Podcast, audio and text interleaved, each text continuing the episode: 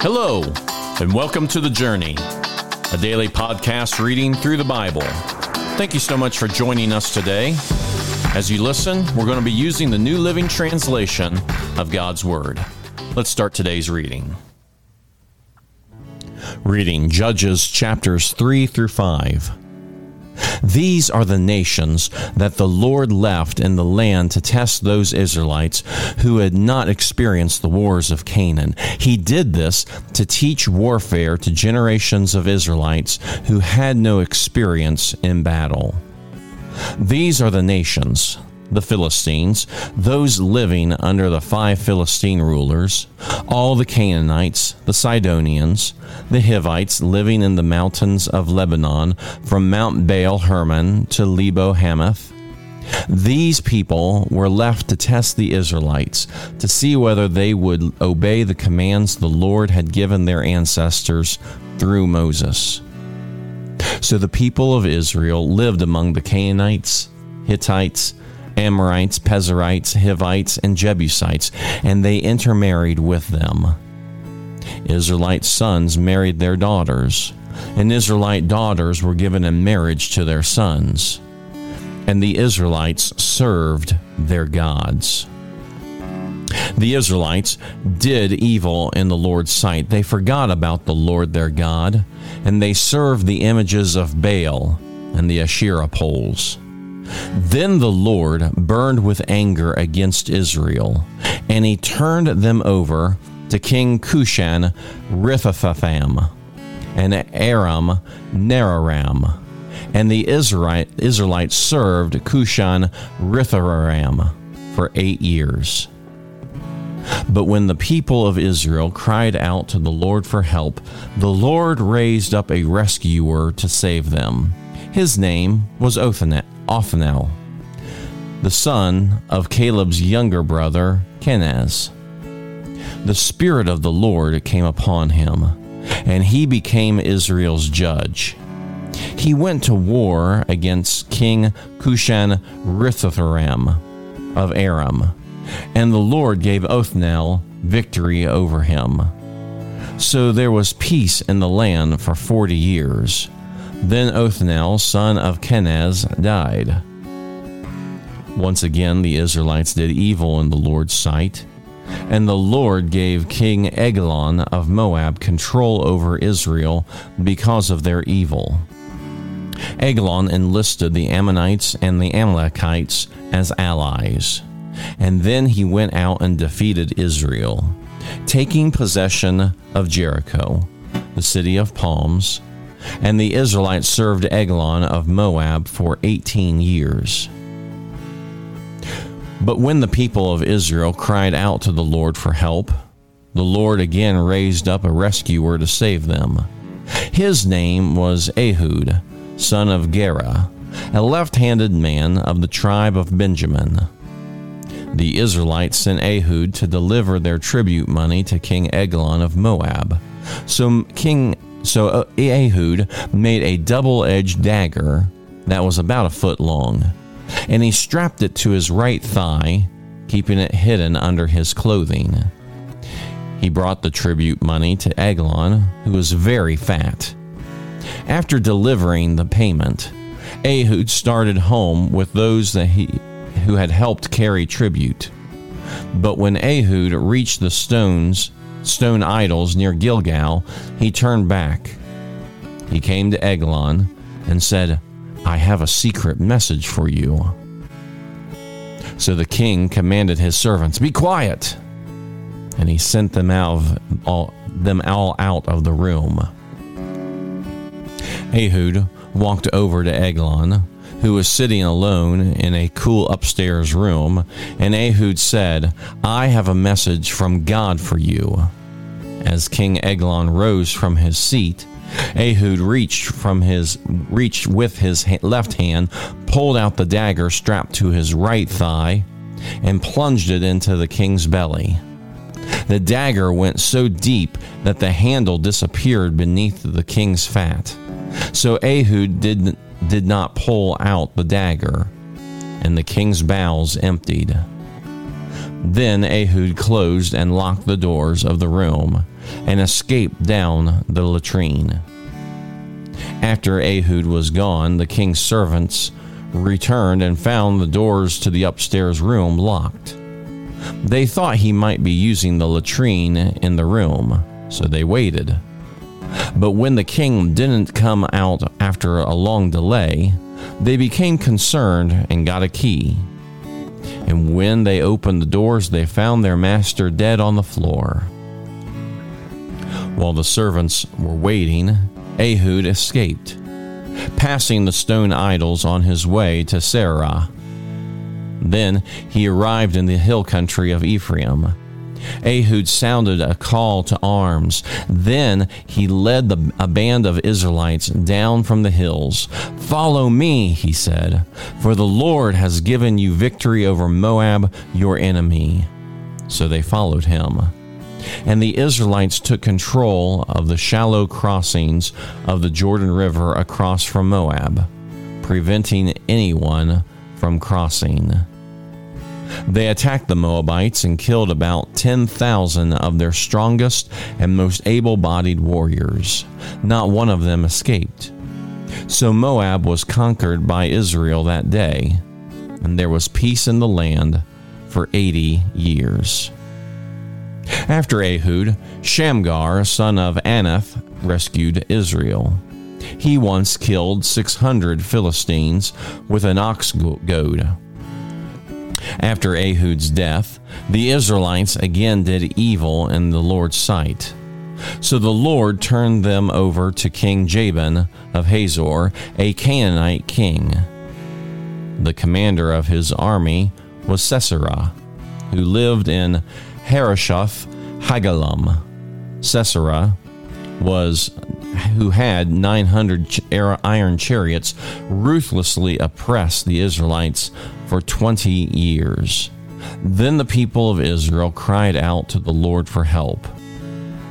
Deborah, the wife of Lapidoth, was a prophet who was judging Israel at that time.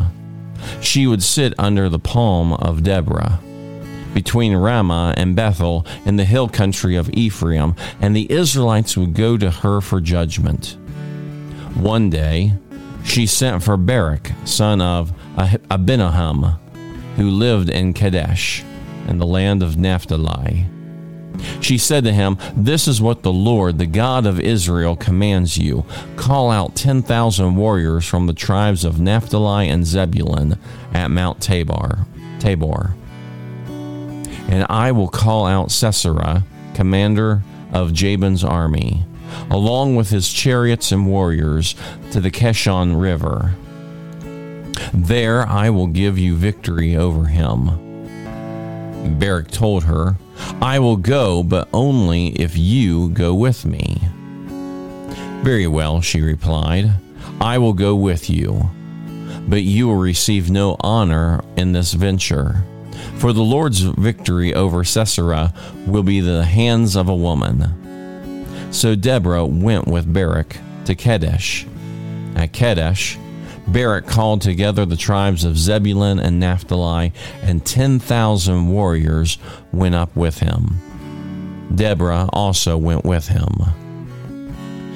Now Heber the Kenite, a descendant of Moses' brother-in-law Hobab, had moved away from the other members of his tribe and pitched his tent at the oak of Zamorim near Kedesh. When Sisera was told that Barak, son of Abinoam, had gone up to Mount Tabor, he called for all of all nine hundred of his iron chariots and all of his warriors, and they marched from Harosheth-hagoyim to the Kishon River. Then Deborah said to Barak, "Get ready. This is the day the Lord will give you victory over Sisera, for the Lord is marching ahead of you." So Barak led his ten thousand warriors down the slopes of Mount Tabor into battle. When Barak attacked, the Lord threw Sisera and all of his chariots and warriors into panic. Sisera leapt down from his chariot and escaped on foot. Then Barak chased the chariots and the enemy army all the way to Harosheth-hagoyim, killing all of Sisera's warriors. Not a single one was left alive. Meanwhile, Sisera ran to the tent of Jael, the wife of Heber the Kenite, because Heber's family was on friendly terms with King Jabin of Hazor. Jael went to meet Sisera and said to him, "Come into my tent, sir. Come in. Don't be afraid." So he went into her tent, and she covered him with a blanket. "Please give me some water," he said. "I am thirsty." So she gave him some milk from a leather bag and covered him again. "Stand at the door of the tent," he told her. "If anyone comes and asks you if there is anyone here, say no."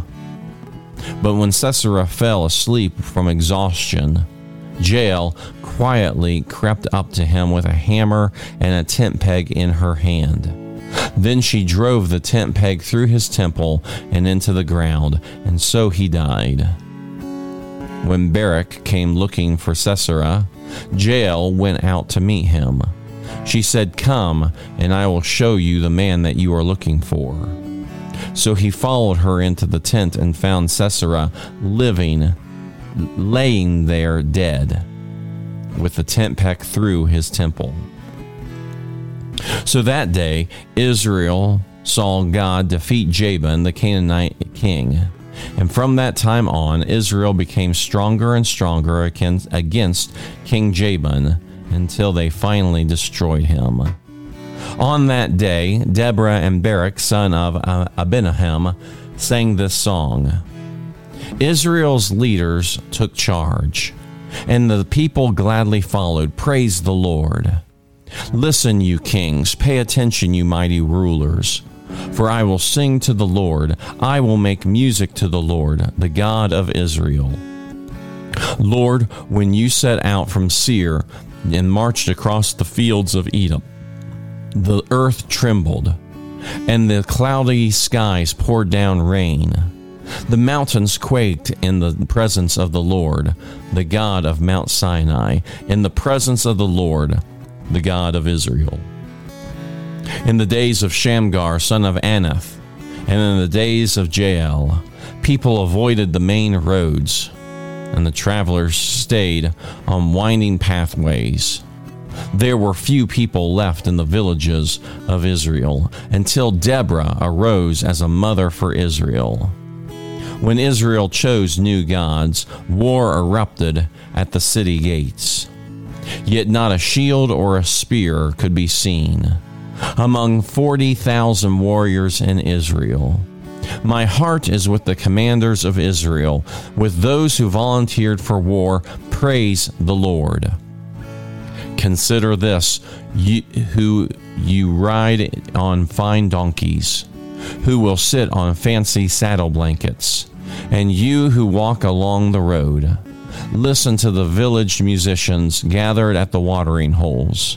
They recount the righteous victories of the Lord and the victories of his villages in Israel. Then the people of the Lord marched down to the city gates. Wake up, Deborah, wake up. Wake up, wake up, and sing a song. Arise, Barak. Lead up, lead your captives away, son of Abinoam. Down from Tabor marched the few against the nobles. The people of the Lord marched down against mighty warriors. They came down from Ephraim, a land that once belonged to the Amalekites. They followed you, Benjamin, with their troops. From Machir, the, the commanders marched down. From Zebulun came those who carry a commander's staff. The princes of Issachar were with Deborah and Barak. They followed Barak, rushing into the valley. But in the tribe of Reuben, there was great indecision. Why did you sit at home among the sheepfolds, to hear the shepherds whistle for their flocks? Yes, in the tribe of Reuben there was great indecision. Gilead remained east of the Jordan. And why did Dan stay home? Asher sat unmoved at the seashore, remaining in his harbors. But Zebulun risked his life, as did Naphtali, on the heights of the battlefield. The kings of Canaan came and fought at Tanakh near Megiddo's springs, but they carried off no silver treasures. The stars fought from heaven. The stars in their orbits around fought against Sisera. The Kishon River swept them away. That ancient torrent, the Kishon. March on with courage, my soul.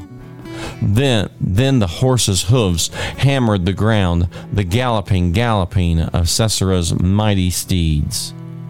Let the people of Meroz be cursed, said the angel of the Lord. Let them be utterly crushed, cursed, because they did not come to help the Lord, to help the Lord against the mighty warriors.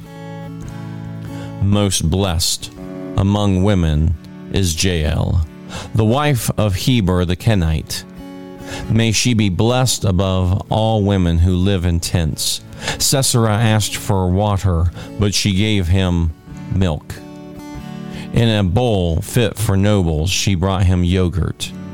Then with her left hand she reached for a tent peg, and with her right hand for a workman's hammer. She struck Sisera with a hammer, crushing his head. With a shattering blow she pierced his temples. He sank and fell. He lay still at her feet. And where she, he sank, there he died. From the window, Sisera's mother looked out. Through the window she watched for his return, saying, "Why is his chariot so long in coming? Why don't we hear the sound of chariot wheels?" Her wise women answer, and she repeats those words to herself. They must be dividing the the captured plunder, with a woman or two for every man. There will be colorful robes for Sisera, the colorful embroidered robes for me. Yes, the plunder will include colorful robes embroidered on both sides. Lord, may all your enemies die like Sisera, but may those who love you rise like the sun in all its power. Then there was peace in the land for forty years. In this passage of reading, we begin to can, to see the the carnage of war. We see very um, what we would call uncivilized tactics. We might be very uncomfortable that God's people would behave in such a way, and we've seen this throughout the readings of Joshua and now into Judges. Things that today the modern reader might look at and think this to be very, very uncomfortable. However, we need to realize that this is a different time, and along with that, we might feel very civilized here. But the truth of the matter is that that mankind is not civilized at all, and that there is cruelty, and there has always been cruelty ever since the fall that we see in the in the garden of Adam and Eve. The other thing that we see here is that God is using women to rescue his people. Anyone that thinks that God cannot use women or shouldn't use women would be have a hard time reading this passage in the book of Judges. God is going to use anyone that he chooses. Now we see that he, that there are different roles, and we should respect those roles. But never forget that God will use anyone who is ready to be used by him.